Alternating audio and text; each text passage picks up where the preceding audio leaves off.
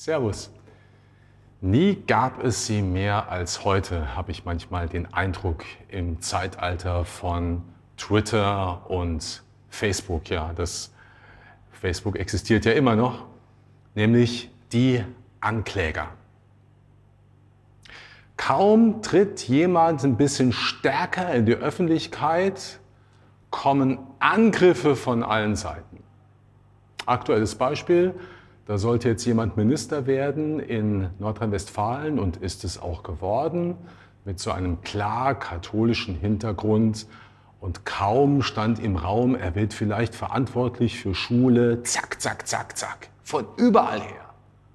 Shitstorm, schreckliches Wort, aber genau das ist passiert. Ankläger. Leute, die immer nur das Schlechte vermuten oder sehen ich bin nicht dagegen, also versteht mich richtig, Leute zu kritisieren und es ist wichtig, dass die Öffentlichkeit auch Dinge aufspießt, die nicht in Ordnung sind. Aber die Massivität, mit der das geschieht und der Ton und die Art und Weise, boah, die finde ich ganz schön heftig. Wenn nicht noch grausamer sind die Ankläger im Innern. Mag sein, dass du das auch kennst. Das ist eine Stimme, dir sagt in deinem Innern, ich habe es gewusst, du fällst immer wieder in den gleichen Mist hinein. Das kriegst du nie hin. Du bist ein Versager. Kein Wunder. Stimmen, die so mächtig sind, egal von außen oder von innen, dass man sich fragt, sind da nicht auch übermenschliche Kräfte am Werk? Die Bibel sagt, ja, das sind übermenschliche Kräfte. Da steckt jemand dahinter. Denn es gibt einen Ankläger, einen großen Ankläger am himmlischen Hof. Davon ist die Rede im alttestamentlichen Buch Hiob. Ihr kennt die Gestalt. Hiob, ein Mann, der gesegnet war mit Gütern und mit Kindern und auf einen Schlag alles verliert und sogar noch deswegen verspottet wird von seinen Freunden. Aber der eigentliche Bösewicht, ja, der hinter dem steht, ist der Ankläger im Himmel und der hat einen Namen. Und jetzt bitte erschreckt nicht, es ist der Satan. Es ist der, der zu Gott sagt, ja, der Mensch da, der so vor sich hin kämpft, der ist nicht so gerecht und tugendhaft, wie er tut. Der ist ein Sünder, der kriegt sein Leben niemals auf die Reihe. Der Satan ist der, der Menschen anschwärzt, sie schlecht macht.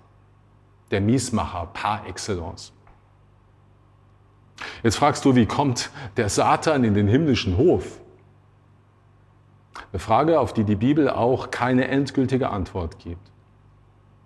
Er ist jedenfalls ein Engel, ein gefallener Engel, der seine Freiheit missbraucht hat, um sich gegen Gott zu stellen. Er hat sich gegen Gott gewendet und nun hetzt er Gott auf oder er versucht es, Gott aufzuhetzen und es gelingt ihm nicht gegen die Menschen, die Menschen gegen Gott und die Menschen untereinander. Und von diesem Ankläger sagt Jesus im zehnten Kapitel des Lukas-Evangeliums, ich sah den Satan wie einen Blitz vom Himmel fallen. Ich finde es so faszinierend. Ich habe ja Theologie studiert, jetzt schon vor vielen Jahrzehnten. Ne? Und selbst die kritischsten Bibelwissenschaftler haben gesagt, das ist ein Wort, das mit Sicherheit von Jesus stammt. Es beschreibt seine Berufungsvision, seine Urvision, die er hatte. Er sah den Satan wie einen Blitz vom Himmel fallen.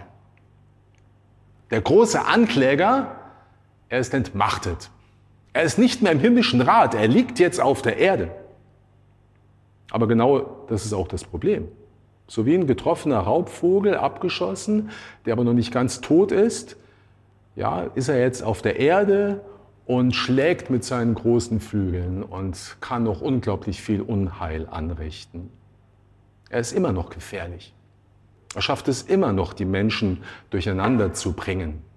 Diabolos, Teufel heißt er, der Durcheinanderbringer und sich in ihre Gedanken zu schleichen und anderen und sich selber zu schaden. Aber ist es jetzt so, dass du ihm schutzlos ausgeliefert bist? Nein. Es ist nämlich was ganz Entscheidendes passiert. In Jesus. Wir haben nämlich jetzt einen Fürsprecher beim Vater. Einen großen Fürsprecher. Und der ist stärker als der Ankläger. Jesus, der den Satan hat stürzen sehen, ganz am Beginn seiner Mission, der selber das Opfer von Anschuldigungen wurde, von Ungerechtigkeit, der verleumdet wurde, über den gehetzt wurde, er ist ans Kreuz gegangen dafür und hat die Ungerechtigkeit dort überwunden, hat den Schuldschein als Kreuz geheftet. Und er ist auferstanden, er lebt und ist zur Rechten des Vaters, um dort für uns einzutreten. Und er ist Sieger über diesen Ankläger, auch wenn er immer noch Macht hat. Das heißt, wenn eine Stimme in dir sagt, ja, du Sünder, du kriegst es niemals auf die Reihe, dann sagt Jesus, ja, das stimmt, du bist ein Mensch, der Fehler macht, der sündigt, aber ich bin am Kreuz für deine Sünden gestorben, für die Sünden aller Menschen und für deine ganz persönlich, für die Sünden der ganzen Welt. Der Böse ist besiegt. Der Satan hat nicht das letzte Wort. Wenn diese Stimme dich fertig machen will, ja, dann erinnere dich daran, dass Jesus stärker ist. Oder wie ich es mal gehört habe, wenn der Feind dich an deine Vergangenheit erinnert, dann erinnere ihn an seine Zukunft. Und darum gilt auch mir und dir, was die Jünger auf ihrer Missionsreise erlebt haben, was auch im zehnten Kapitel des Lukas-Evangeliums steht. Die Dämonen, die bösen Geister sind uns untertan. Immer dann, wenn wir den Namen Jesu anrufen. Also halte dich an den Fürsprecher beim Vater und ruf den Namen Jesu an, immer wieder. Das ist eins der kürzesten und kraftvollsten Gebete überhaupt, wenn du einfach nur sagst, Jesus. Gerade wenn diese Stimme in dir oder um dich herum dich fertig machen will, dann sag Jesus. Nicht mehr Jesus. Du bist stärker, du bist größer, du bist Herr, du bist der Sieger. Weil das die tiefste Wahrheit ist deines Lebens.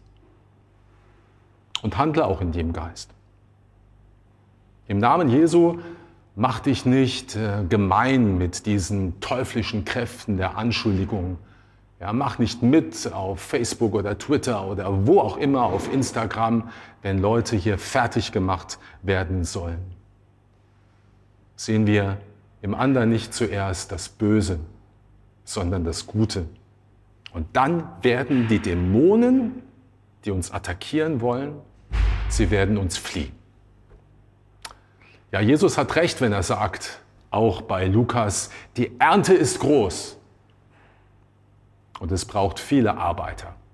Die Ernte ist groß, es gibt viel zu tun, aber es braucht nicht Ankläger, sondern Fürsprecher. Nie braucht es sie mehr als heute. Er braucht dich. Viel Segen.